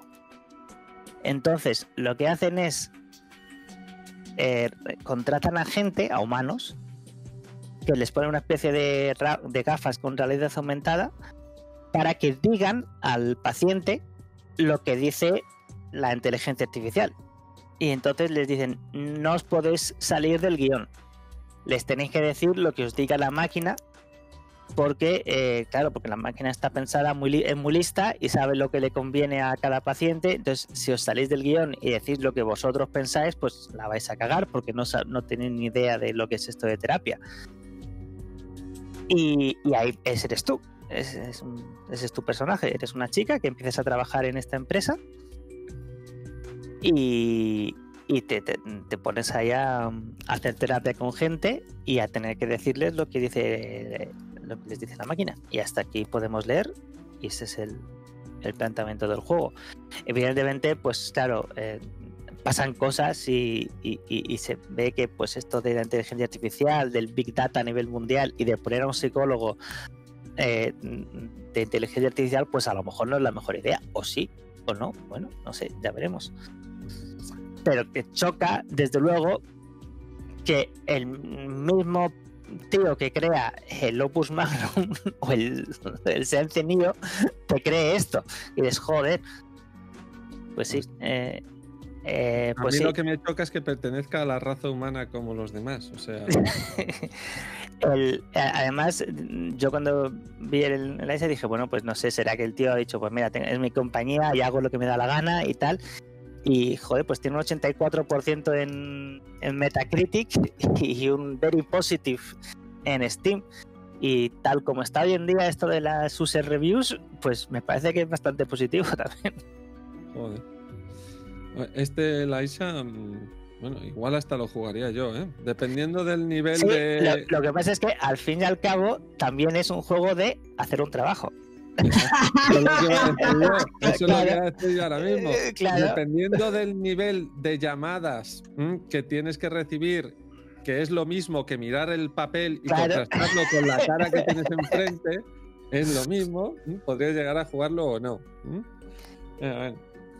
Joder. Eh, bueno, voy, voy eh, con todos los respetos. Voy a remontar, voy a remontar el, el nivel, ¿vale? Ya está.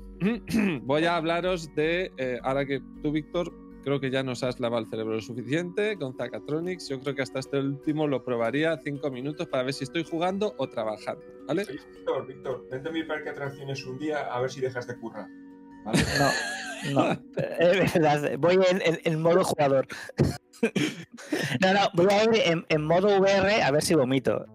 Sí, Ah, ¿eh? A mí no, me- no me pongas nunca las gafas jugando esos juegos, porque seguro que vomito. Ay, podríamos probarlo con Javi. Si Javi nos está escuchando, Bueno, Ja- Javi, Javi vomitaría solo de verlo así en, en- en- en- pantalla, ¿sabes? Así que no, mejor que no se lo acerquemos. Tengo una sorpresa para todos vosotros, sobre todo los warhammeros y los roleros, VR, que vais a flipar, pero eso es una sorpresa que me guardaré para otro programa. Ahora, Rafa, dale al. Vale, vale. Venga. Ok, bueno, pues como decía, ¿vale? Si estás cansado de jugar trabajando o, trabajando a jugar, ven conmigo que te voy a llevar al cuento de las mil y una noches, donde vas a disfrutar. Tales of the Arabian Nights es un juego de mesa que ya nació hace muchísimos años eh, y que eh, nació en primer lugar de la mano de Z Games y que eh, De Beer, ¿m? siguiendo los consejos que nosotros lanzamos, que yo lancé en este podcast hace un milenio más o menos a la altura de cuando Víctor estaba hablando del Space Jam por primera vez, ¿m? se decidió a traducir al español. ¿m? ¿Y de qué va este juego de mesa? Pues es un juego de mesa narrativo en el que eh, nos, tú como jugador vas a ir situándote por distintas partes del mapa y vas a ir contando una historia a los demás jugadores. Es un juego en el que eh, de uno a cinco jugadores van a intentar conseguir realizar una aventura, cada uno una aventura que van viviendo, y eh, con esa aventura y esos pasos que van dando por todo el mapa van construyendo un relato con el objetivo de alcanzar unos marcadores y después acabar el camino en el punto de partida que es siempre Bagdad. Así que tú empiezas en Bagdad, en el tablero, en el centro, y con tu personaje, pues que pueden ser los personajes que más conocidos de, de las mil y una noches, pues eh, Cereza de Sinbad, eh, Alibaba, ¿vale? Estos personajes. Empiezas con un objetivo inicial, con una aventura inicial en el centro del tablero en Bagdad. Y después de todo tu periplo durante el tablero, tendrás que volver a Bagdad. Y si lo haces el primero y habiendo cumpliendo tus objetivos, ganarás la partida. Mm. Em, a izquierda y a derecha de tu marca, del tablero de juego, que es un tablero inmenso, precioso, más bonito no puede ser, como el resto de los componentes del juego, vas a encontrar dos marcadores. Uno con el que eh, irás moviendo tú, eh, irás contando tu historia, es un marcador de historia, y otro de tu destino, tu sino, que lo han llamado en español.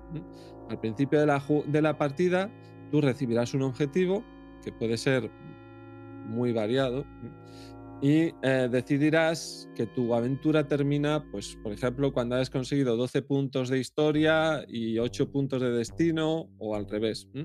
Puedes variar, graduar esos dos puntos, esas dos monedas de juego, para eh, que entre las dos sumen 20 puntos y cuando llegues a eh, cumplir ese objetivo que te has marcado, tantos puntos de historia y tantos puntos de destino, ir corriendo de vuelta a Bagdad para intentar llegar al primero y eh, resolver la partida a tu favor. Esas son las dos monedas del juego, el destino y la historia. ¿Y cómo vas ganando esos puntos de destino y de historia para alcanzar los objetivos secretos que tú te has marcado al principio de la partida? Pues pasando por distintas localizaciones del tablero ¿m? que irán provocando que ocurran encuentros. Y cuando llegan los encuentros es cuando llega la verdadera magia del juego. Cuando tú llegas a un punto de juego, cuando llegas, por ejemplo, a Córdoba, ¿m? eh, que es una de las estancias del juego, eh, al entrar en Córdoba tienes un encuentro. Sacas una carta del mazo de encuentros y te ocurre algo. Puede ser una ciudad, cualquiera del tablero, a la que puedes ir después, intentar conseguir allí ventajas. Puede ser un personaje. Si te encuentras con un personaje, será siempre un personaje que tenga que ver con alguno de los relatos que se cuentan en, el, eh, en, en la- en las mil y una noches. Y cuando te encuentras con un personaje es cuando entra en juego uno de los eh, maravillosos complementos y el corazón de este juego. Cuando te encuentras con un personaje, tienes que tener una interacción con él. Y esa interacción se va a resolver leyendo unos trozos de texto en un libraco enorme que tiene como unos 2.600 encuentros codificados. Así que si vas a Córdoba y te encuentras con un mendigo, vas mirando en unas, en unas tablillas que te van a definir cómo es ese encuentro. Lo primero que te dirán es siguiendo unas reglas, pues si el mendigo que te encuentras delante es pobre o rico o está actuando de forma extraña o le ves nervioso o crees que oculta algo. Y entonces con ese sustantivo que has recibido en la carta y ese adjetivo que has recibido en una tabla de referencia, tú tienes que reaccionar también con una serie de referencias eh, que tienes en tu zona de jugador. Entonces, pues igual te deja eh, responder a esa situación de forma alegre, intentándole robar, eh, combatiendo con él, hablando, intentando ayudarle. Entonces, entre la situación original y cómo es tu reacción, acabas obteniendo un número que se traslada en un párrafo dentro de ese libro de 2.600 eh, entradas que os he comentado antes. Y en ese libro, uno de los jugadores te va a leer lo que ocurre y te dará unas opciones de resolución. Entonces, em, si empiezas a leer, por ejemplo, supongamos mm, que te encuentras con este, con este personaje, con este mendigo que hemos dicho que mm, estaba ocultando algo, pues si tú decides, por ejemplo, luchar contra él, mm, eh, eso te da como resultado el trozo de párrafo 1500. Si hubieras decidido ayudarle, pues igual tendrías que leer el párrafo 943. Comienzas a leer el 1500, que es lo que decidiste, robarle, y te das cuenta, por ejemplo, que en ese texto lo que te están diciendo es que eh, realmente no es un mendigo, sino que es un mago que estaba escondido y al ver tu acto de eh, intentar robarle, eh, se destapa, se descubre que es un mago, te ataca a ti y de repente te encuentras trasladado en otra zona del mapa metido en una celda. Bueno, pues eso es lo que habías decidido, ¿no? si hubieras decidido ayudarle, pues hubieran ocurrido otras cosas. Con esto que acaba de ocurrirte, pues eh, tienes siempre una forma de reaccionar. El juego en cada uno de estos trozos de texto codificados te presenta la acción y después te presenta una oportunidad de reacción usando una de las habilidades, porque en el juego hay varias habilidades que cada uno de los personajes puede tener en nivel básico, en nivel aprendiz o en nivel maestro. Según lo que tengas en un lado o en otro, si es maestro o aprendiz, tienes unas ventajas que te permiten elegir unas cosas u otras, pero no quiero meterme en demasiada profundidad. Así que con estas lecturas y si tienes la suerte de tener la habilidad en concreto, pues puedes llegar a salir muy airoso de las situaciones o puede llegar a plantearse un verdadero desastre para ti. Eh, este juego, eh, que tiene esta pinta narrativa, en el fondo esconde, yo cada vez que lo juego lo pienso, ¿eh? esconde un juego en el que estás todo el rato intentando eh, superar, vas, todo el rato trastabillado, vas, todo el rato haciendo control de daños. Te ocurren mil y un mm, desastres que, a los que tienes que ir superando poco a poco. Y así, con eso que vas haciendo, vas ganando un puntito de historia y por aquí un puntito de destino. Y casi llego ya a los 15 puntos que quería tener de historia o a los 3 de destino. Y así, poco a poco, vas superando todas las trabas que te va poniendo el juego y vas intentando alcanzar tu destino. Y las trabas. Te voy a decir, yo, yo recuerdo que este es un juego de gestión de desastres. Completamente. ¿eh? Y, yo, Sí, en la, en la edición española descubrí, en la que me compré de Zetaman, que, eh, vamos, en la que me compré de bien, que la primera edición de este juego eh, fue en, en, una editorial eh, que publica Wargames. Y digo, pues es que es, que puede encajar en, ese género en el que todo el rato te ocurren cosas, estás, estás superando y, evitando, estás haciendo control de daño constantemente. Entonces, mm, y, también que el pedazo libraco que es Mm, pues lo tiene, eh, o sea, una, compañía de juegos de mesa no está acostumbrado a, hacerlo. No, no, no, claro.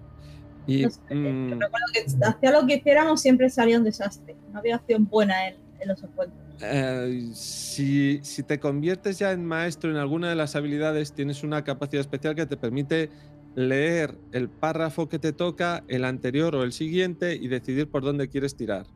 Entonces, eh, las cosas cambia cuando ya eres maestro en algunas habilidades. Es evidente que al principio del libro, como, como os he comentado yo también, y Víctor, al principio todos son desastres. Es que no hay forma de, de superar nada. Pero conforme vas ganando habilidades, tu personaje ya es capaz de contrarrestar todo esto malo que le está intentando ocurrir. Entonces ahí va generándose una bola de nieve que va creando que tu personaje sea realmente más poderoso, pero porque con sus habilidades es capaz de destrozar lo que le viene por delante. Es una sensación muy... Te da una sensación muy buena ver que vas superando cosas al final del juego y si eres muy bueno al final del juego y juegas el juego completo de 20 puntos, no a, a 15 o a 10, puedes llegar a tener un tipo que realmente es capaz de superar las cosas. Has realizado un viaje y tu personaje ha pasado de ser un tipo al que el destino y el sino le llevan por delante a controlar su destino gracias a las habilidades que va ganando. Eso también es un, camino del héroe que se plantea dentro del juego. Vale, y Rafa, pregunta así incómoda que tuvimos esta discusión con unos amigos y creo que contigo también. ¿Este juego es uno de estos que pide a Kratos una app? Sí, sí. o en 2020, eh, si necesitamos un libro de dos mil y pico páginas mm, que eh, más es incómodo de leer. Es, es, evidente que este juego, esta es la tercera edición. Si alguna vez Zetaman tiene, tiene cerebro suficiente, tendría que sacar la cuarta edición de Arabian Nights, o sea, Tales of the Arabian Nights, las mil y una noches, con una aplicación que te leyera los eh, textos. Tú pues yo, tengo, yo tengo amigos que dicen que eso es lo peor. Porque la magia de este juego está en leer un, este físico la aplicación que no te lo lea, que te lo lea, no, igual no lo veo, pero que la aplicación te haga todos los cálculos, porque a veces es un coñazo el de ir a la página no sé cuánto, no sé. A mí es un juego que, al fin, que lo recuerdo que me decepcionó mucho. Sobre el papel eh, pintaba muy bien y luego lo recuerdo agónico. Y errores. En plan de, ¿has dicho 1718 o 1700? Ah, pues, pues, pues, mira, te he mandado a Constantinopla porque, uy, qué lástima, he leído el párrafo que no era. Y pues ya está, toma por saco. Pega Constantinopla y ya está. Eso, eso sí que es cierto que se producen, hay muchas ocasiones en las que cuando más tiempo se pierde es cuando vas dando los pasitos porque pides confirmación a otro jugador de que eh, el párrafo que tengo que leer es tal o es cual. Y ahí se pierde tiempo. Y en eso la aplicación podría ayudar. Pero yo creo que el mejor de los mundos sería ese en el que la aplicación te dice el texto y tú improvisas. Porque en este juego lo que tienes que hacer es adaptar el texto que te ha dado el libro a la narrativa que estás viviendo. O sea, y yo eso lo viví muchísimo con, con mis hijos, eh, cuando jugué con este, o sea, yo lo pedí para mi cumpleaños, que ha ocurrido hace poco, entonces lo he empezado a jugar con mis hijos. Y he visto un tipo de juego distinto, eh, obligando a los jugadores a improvisar la narración para que se ajuste lo que está escrito en el texto con lo que nos está ocurriendo. Os pongo un ejemplo, por ejemplo.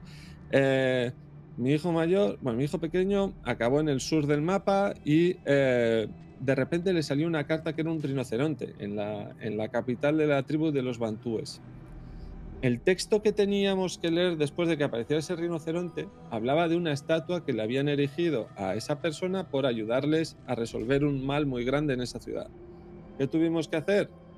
Pues eh, mi hijo tuvo que improvisar, porque se pedí yo, una historia en la que era ese gran rinoceronte el que acababa atacando a la ciudad y entonces él había acudido a eh, evitar ese mal para la ciudad.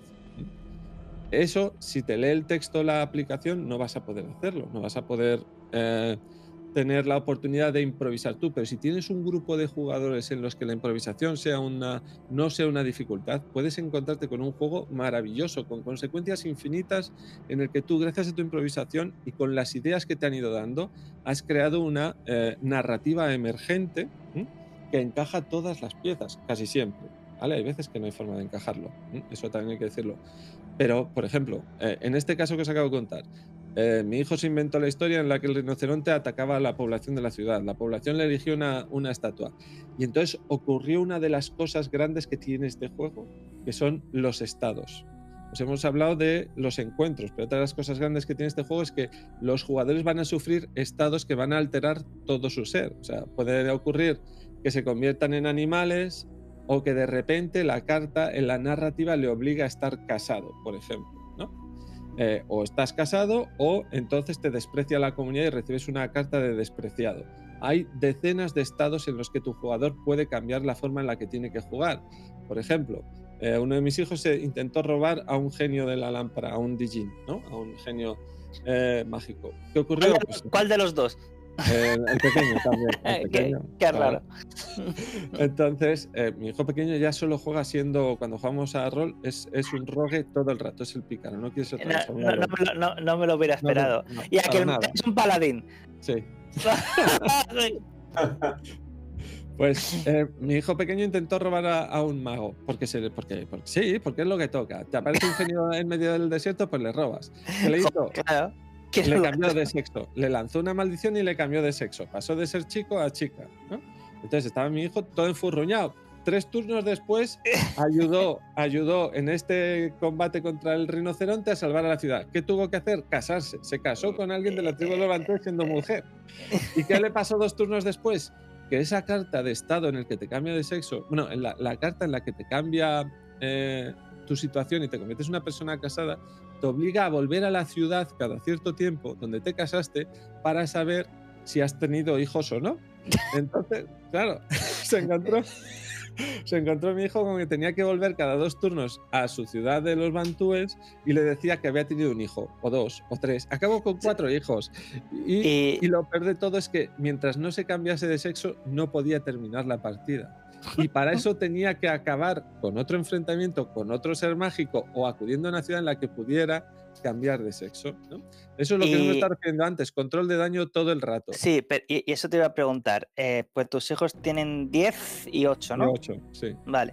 Eh, ¿Cómo llevan eh, estos, esta ges- gestión de desastres? Porque al fin y al cabo, pues eso. A eso, es- a eso íbamos. Vamos a ver. Si lo juegas con niños, en este juego le puedes sacar la maravilla de la narrativa emergente. Puedes jugar con ellos y se pueden emocionar eh, relacionándose con el texto que tienen delante y creando una historia para cada uno y la van a recordar después de jugar la partida, ¿eh?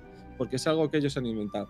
Pero la frustración con la que se pueden Ay. llegar a enfrentar al jugar este juego puede, puede destrozar la experiencia. ¿eh?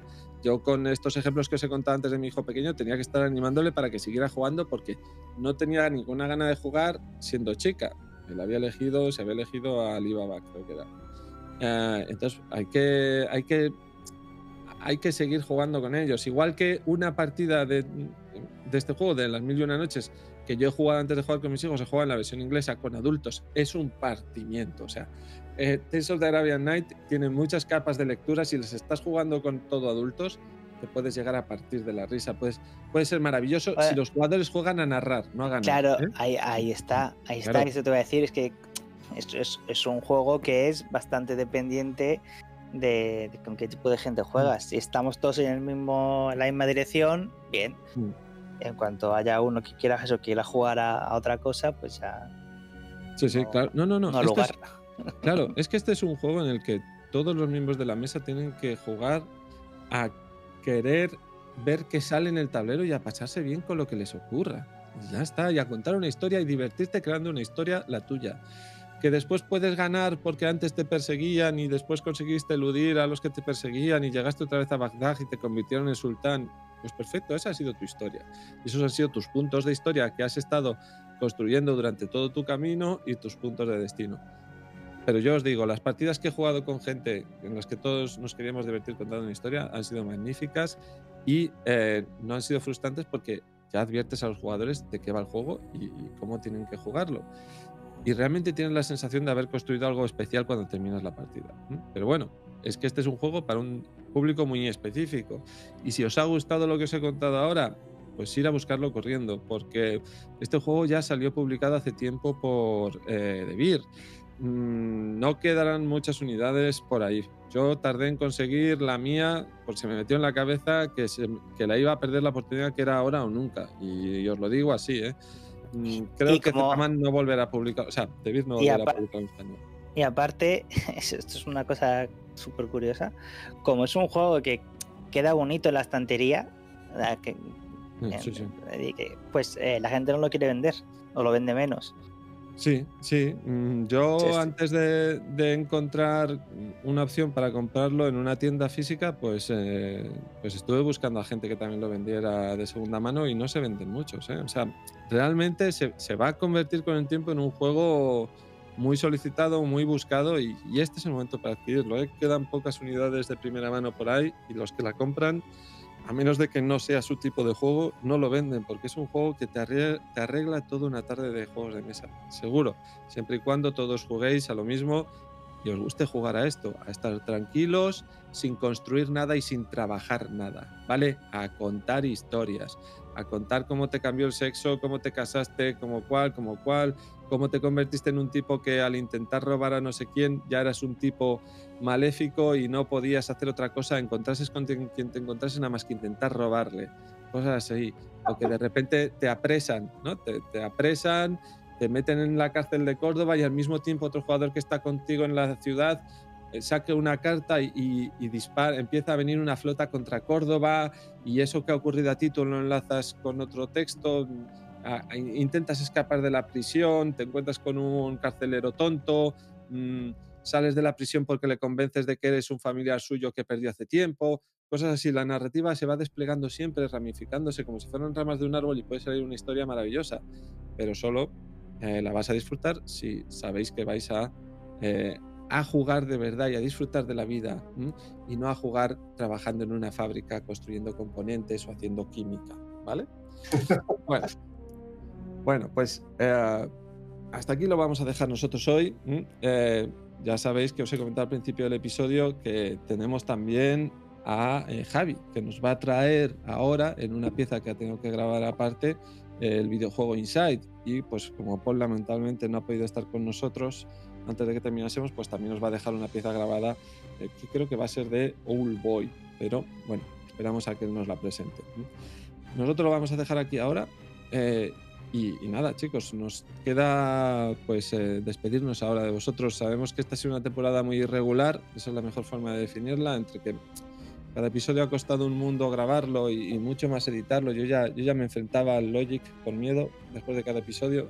Pues entre eso y lo que hemos sufrido todo este planeta este año, pues bueno, ha sido una temporada raruna, ¿no? Pero el año que viene intentaremos que sea una temporada mejor. Yo mm, para el año que viene eh, creo que me dedicaré a hablar de cosas de juegos de mesa, pero no, no de juegos de mesa, porque he encontrado una cosita en un libro que me ha emocionado leer y, he encontrado algunas cosas del mundo de los juegos de mesa que no me esperaba y quiero contaroslas. Eh, hay, más cosas en los juegos de mesa que los propios juegos. Hay, hay muchas cosas muy chulas por hablar. Y, nada, bueno, esos son mis deberes para el año que viene, pero bueno, el año que viene, la temporada que viene. Año que viene, estás diciendo que no vamos a volver hasta 2021. Yo entiendo que queremos saltarnos el año este, pero Temporada que viene, perdón, perdón, temporada 10, temporada 10. Eh, recordar que eh, esta fue la 9 y la 10 la empezamos después del verano. Y esperamos, pues eso, que os haya gustado los ratos que hemos compartido esta temporada juntos y que eh, volvamos a veros en la temporada que viene. Chicos, yo me despido ya de vosotros y espero que, mm, bueno, pues que nos sigáis escuchando en la temporada que viene. Un saludito para todos, nos vemos en septiembre-octubre. Muy bien chicos, feliz verano y un fuerte abrazo. Sed buenos en la medida de lo posible. Hasta luego. Sed buenos y no juguéis a, a juegos AAA, solo indies.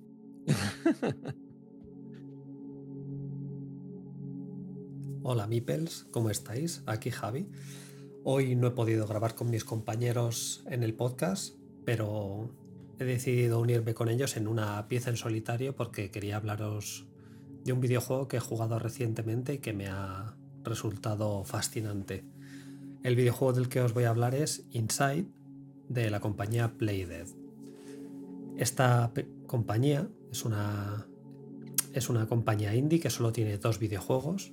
El primero que hicieron creo que en 2010 fue, se llama Limbo y jugablemente es muy similar a lo que vamos a encontrar en Inside y en 2016 sacaron este Inside.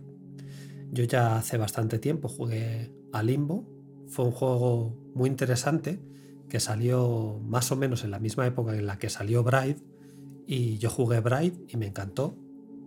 Y mucha gente me decía, ah, pues juega Inside, perdón, juega Limbo que te va a gustar mucho, ¿no? Y al final lo acabé jugando y fue un juego que me, gustó bastante. Es un pequeño plataformas con algunos puzzles que te cuenta una historia muy velada a través de, del escenario, ¿no? Como muchas veces me habéis oído a mí en el podcast hablar de juegos que te cuentan una historia con el escenario, pues los juegos de Playdead de esta compañía hacen más o menos lo mismo. Y tanto el caso de Limbo, que ya me gustó, pero sí que me pareció, pues es un juego muy indie, que hacía las cosas muy bien para lo que se le presuponía gente que estaba empezando y muy bajo presupuesto. Inside, cuando salió, eh, sí que le eché un ojo y dije, ah, pues a ver si algún día lo juego, ¿no? Pero pasaron los años y, no lo jugué. Pero hace unos meses, pues en algún Humble Bundle o algún pack de estos de juegos, pues adquirido a precio de risa, pues me vendría, me vendría el juego. Y un viernes, además recuerdo bien que fue un viernes, decidí, decidí probarlo bajo la premisa de que tal vez sería un juego bastante cortito, al igual que pasó con Limbo, y a lo mejor me lo jugaría durante ese fin de semana que me apetecería jugar algo nuevo y me puse con ello. Bueno, pues la, la experiencia fue absolutamente maravillosa porque el mismo viernes que lo empecé, lo empecé después de comer, pues esa noche ya me lo había pasado. Es verdad que es un videojuego que a lo mejor dura 3 o 4 horas, eh, invita levemente a la rejugabilidad, pero vamos, yo realmente tuve una tarde maravillosa jugándomelo, lo pasé fenomenal y ahora os voy a contar un poco de, de qué trata este Inside, cómo es jugablemente y por qué os recomiendo encarecidamente que lo juguéis. Como ya os he dicho, es de una compañía bastante indie y la premisa es que es un juego estilo plataformas de unas 4 o 5 horas de duración, no creo que sea, que sea más, y que te cuenta su historia a través del escenario sin ninguna palabra, ¿no? Lo que muchas veces yo creo que en la industria se llama environmental storytelling o algo así. Bueno, en fin, que la historia te la cuentan las, el escenario, lo que tú vives, con las cosas y los personajes que interactúan, pero sin una sola línea de diálogo. En este caso, Inside nos, nos mete en un mundo totalmente orwelliano, ¿no? una, una distopía en la que la humanidad ha hecho algo o ha evolucionado de forma nefasta y digamos que vivimos en, un mundo muy muy triste, muy desolado, en el que pasan cosas que, bueno, tenemos que ir descubriendo qué es lo que pasa, es la gran el gran incentivo del juego a través de su protagonista. El protagonista es un niño pequeño, presupongo que entre de 8 o 10 años o algo así, que tiene que huir de, de todos los peligros, que básicamente es todo. Para él absolutamente todo es un peligro, él no ataca, no puede defenderse de ninguna forma, lo único que puede hacer es huir y resolver puzzles. El juego está hecho con un motor en tres dimensiones, pero solo se juega en un scroll lateral de dos dimensiones. Digamos que izquierda-derecha, saltar interactuar con algunos objetos, como arrastrarlos, subir escaleras, agarrarse a cuerdas. Digamos que el esquema jugable es muy básico, es un juego que lo puede jugar gente con muy poca experiencia en los videojuegos porque no, no, supone un, un nivel de, de, habilidad con el mando, con el teclado alto. Digamos que si si te interesa la historia, puedes jugarlo. Con lo cual le haces, es un juego que es accesible a todo el mundo con un mínimo de paciencia para resolver unos puzzles sencillitos y, que quiera ver la historia. Y lo que nos ofrece es eso, un, escenario muy, muy lúgubre, que juega muy bien con la iluminación y con una ausencia casi total de colores. Digamos que es toda una paleta muy gris, juega mucho con la luz y la sombra con los efectos de sonido y los efectos de la cámara. Digamos que aunque el protagonista jugable es un niño, tú, manejas al niño en su camino hacia la libertad o hacia lo que, lo que pueda encontrar, hacia huir de todos los peligros.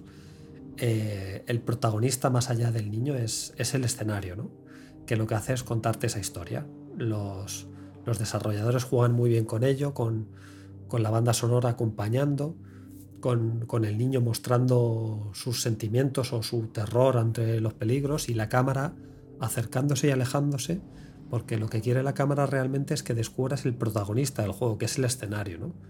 Lo, bonito que tiene este juego, aparte de que la jugabilidad es, es entretenida, aunque sencilla, y tiene unos puzzles curiosos, que aunque no se te den muy bien los puzzles, pues al final con un poco de ensayo de error y, algún momento eureka pues se hacen, se hacen sencillos, nadie, nadie se va a atragantar jugando estos puzzles porque son sencillos, solo pretenden meterte en la piel del niño y simular que, que sales de una situación peligrosa gracias a, tu ingenio. pues el, juego juega muy bien con eso, con, con, la gestión de la cámara, de la iluminación, de la banda sonora, para mostrarte y desglosarte el mundo. Es un juego que yo recomiendo mucho, muchísimo, que no lo juguéis con la perspectiva de, venga, voy a avanzar y a ver qué veo, sino el juego debe ser jugado, en mi opinión, deleitándose de lo que va pasando en pantalla en cada momento. Es el, es el gran premio que te, que te, proporciona el juego. Ver el escenario e intentar deducir. A, cada, a cada poquito, a cada cosa, a cada detalle, fijaros e intentar entender, vale, ¿qué está pasando aquí? ¿Qué es esa máquina? ¿Quién son esas personas? ¿Qué ha pasado en esta granja? ¿no?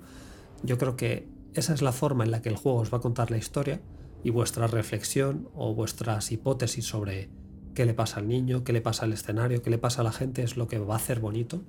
Es un juego que no va a dar la historia de una forma muy fácil y sencilla, pero que es muy gratificante si la jugáis pausadamente intentando recrearos en el, en el escenario y deduciendo qué pasa, por qué ha pasado esta catástrofe, de quién huye el niño, qué les pasa a esos perros, qué pasa en esa granja, qué pasa en ese edificio, todo. O sea, yo creo que está muy bien hecho el escenario para intentar plasmar una historia, para que el jugador se, se sienta dentro e intente deducir qué ha pasado en una tarea un poco de investigación o simplemente de observación.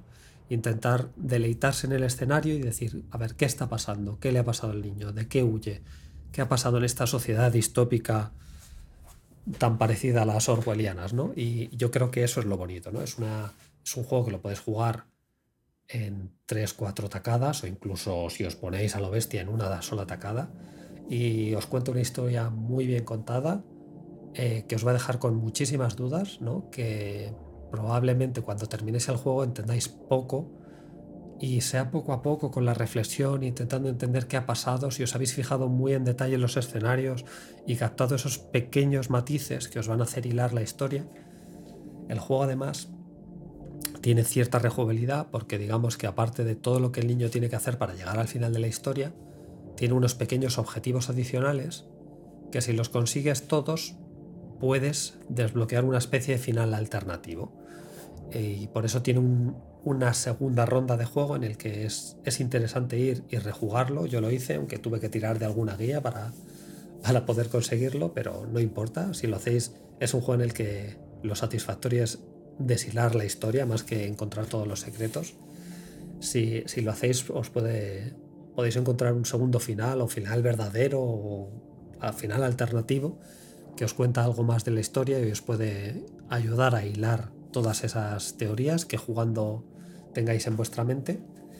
Y, sobre todo otra cosa muy interesante, después de, os lo recomiendo por supuesto, después de que vosotros hayáis hecho el ejercicio de jugar al juego y de intentar entender la historia, cuando creáis que ya tengáis en vuestra cabeza todo lo que ha pasado, pues vayáis a foros, cualquier sitio en internet, eh, en el que os intenten explicar o dar otras versiones de, la teoría, porque es muy enriquecedor Después de haber tú jugado el juego vas a encontrar el debate de otra gente que lo ha jugado, que a lo mejor aportan nuevos detalles y que entre todos debatiendo tratan de deshilar cuál es la historia de lo que ha pasado en este Inside y es muy enriquecedor, ¿no?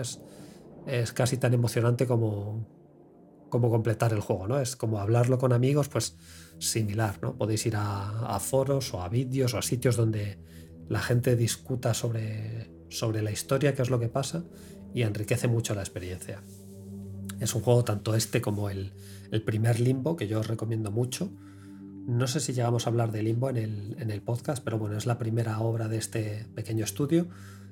Inside, la segunda, es una línea continuista mejorado en todos los aspectos, seguramente, sobre todo en el artístico. Ya el primer juego, Limbo, intentaba tener, digamos, un estilo eh, artístico de autor. Este lo consigue y yo creo que lo eleva, ¿no? Juegan de una forma fantástica con la iluminación, con la cámara, con, la banda sonora y los efectos de sonido.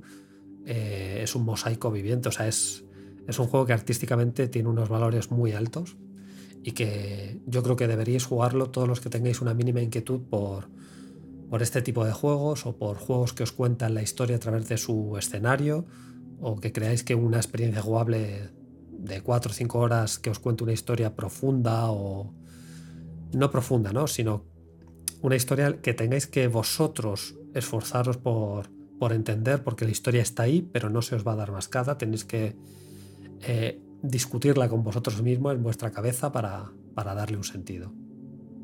Es un juego que me gustó muchísimo. Ya me gustó mucho Limbo, pero este es segundo, pese a querer jugarlo porque sabía que me había gustado su primera parte, me, me supuso una auténtica una auténtica revolución. No revolución, porque el estilo de juego ya lo, lo había jugado, pero me dejó en shock dos o tres días pensando en su historia y, con una buena sensación de cuando ves una película que te maravilla, cuando lees un libro que te, que te impacta y te deja en ese estado de éxtasis reflexivo durante un día o dos hasta que en tu mente cuadra la historia.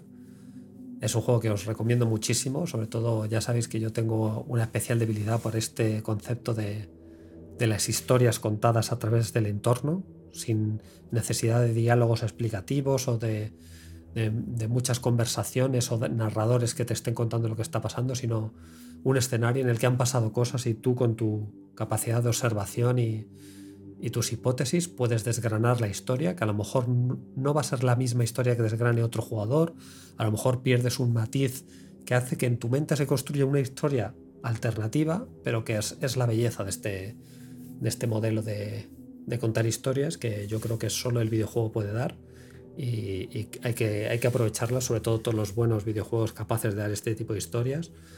Eh, hay que aprovecharlos y sin duda creo que este Inside es uno de ellos. Así que Mipels y compañeros de podcast, os recomiendo si no habéis jugado Inside que lo juguéis y que nos comentéis qué, qué os parece.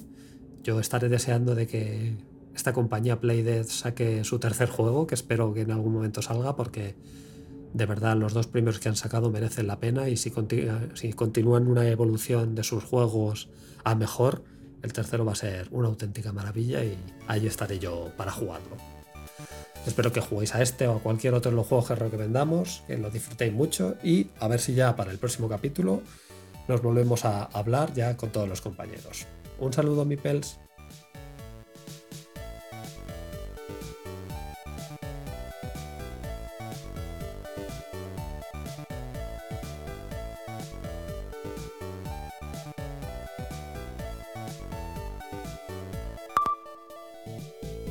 Estos tíos son los mismos que los del Elite. Efectivamente. Los del Elite Beat Dangerous Saber of Fire. o The World Championship, es justo esos, tío. El otro día me dijeron que habían comprado el Elite Beat Sabers. Y dije, muy bien, lo has dicho todo mal. Sí, claro. Se nota que eres oyente. Claro, exactamente. Joder, o sea, como que lo han dicho mal, lo han dicho como lo decimos nosotros, coño. claro, joder, pues eso. No, no, si no me puedo quejar. El que se tiene que claro, claro. no nosotros. claro. ¿De dónde salió la mierda del Elite Beat Sabers, tío? ¿Quién empezó con una maldita? Porque encima suena bien, o sea, deberíamos hacer un juego que tenga así. Pero ¿de dónde salió?